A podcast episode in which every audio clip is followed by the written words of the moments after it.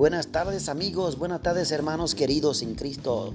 Hoy te vamos a compartir el plan de salvación. ¿Estás listo para recibir el regalo de Dios? Si en verdad está listo, ore a Dios, pues orar con sus propias palabras o si lo desea puede hacer las suyas las palabras de la oración que sigue. Señor Jesús, sé que soy pecador y necesito tu perdón. Sé que moriste en la cruz por mí, me arrepiento de mis pecados y te pido que me perdones. Te invito a entrar en mi corazón y en mi vida. Confío en ti como mi Salvador y te sigo como Señor. Gracias por salvarme. Amén. Bienvenidos a todos a este programa de edificación en Cristo y de la palabra, donde aprenderemos los siguientes pasajes de la Biblia y donde recibirás el mensaje de salvación que te da Dios gratuitamente. Le pidió a Jesús que perdone sus pecados, le pidió que lo salve, le dio a Jesús el control total de su vida si lo hizo, bienvenido a la familia de Dios, porque no hacer una pausa para agradecerle por la salvación. ¿Qué quiere Jesús de usted ahora? En primer lugar, quiere que usted tenga seguridad de la salvación, puede tener la certeza de la vida eterna por las siguientes razones. Porque usted ha nacido otra vez en el nacimiento es algo que sucede una sola vez. Si quiere puede confirmarlos en 2 de Corintios 5:17. Por su compromiso en el que usted hizo lo que la Biblia indica, ver Romanos 10:13.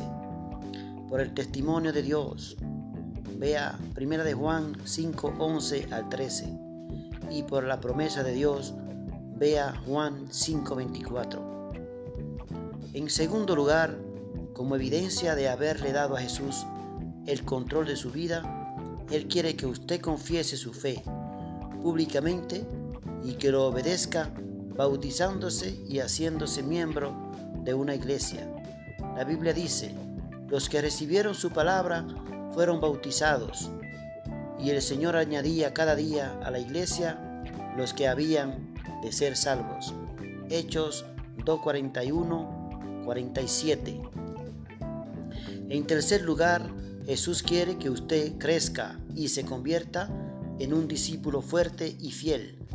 La Biblia dice, desea como niños recién nacidos la leche espiritual no adulterada, para que por ellos crezcáis para salvación. Primera de Pedro 2, 2. Hay cuatro requisitos indispensables para el crecimiento. Alimento.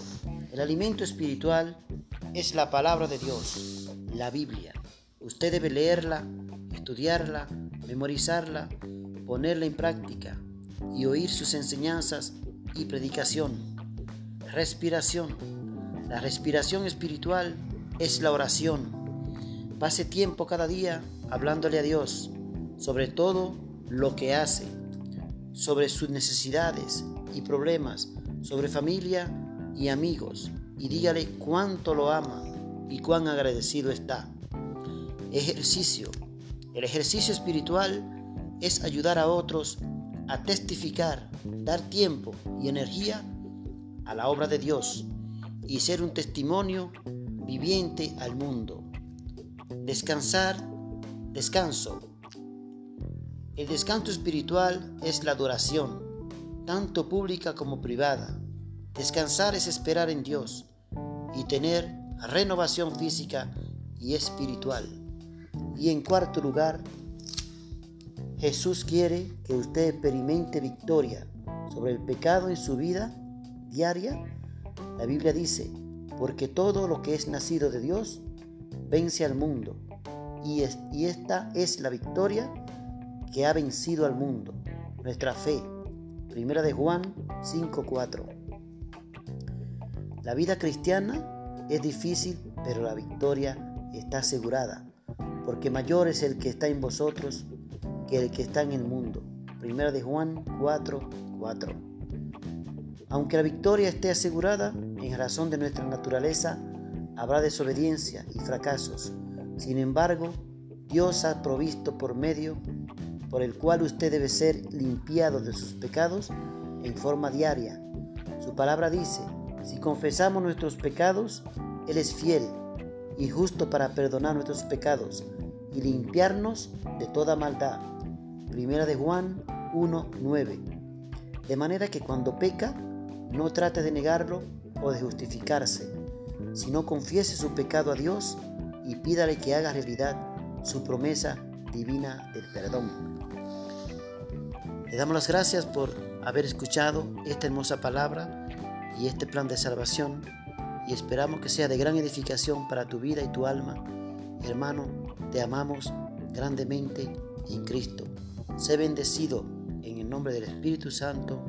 Amén y amén.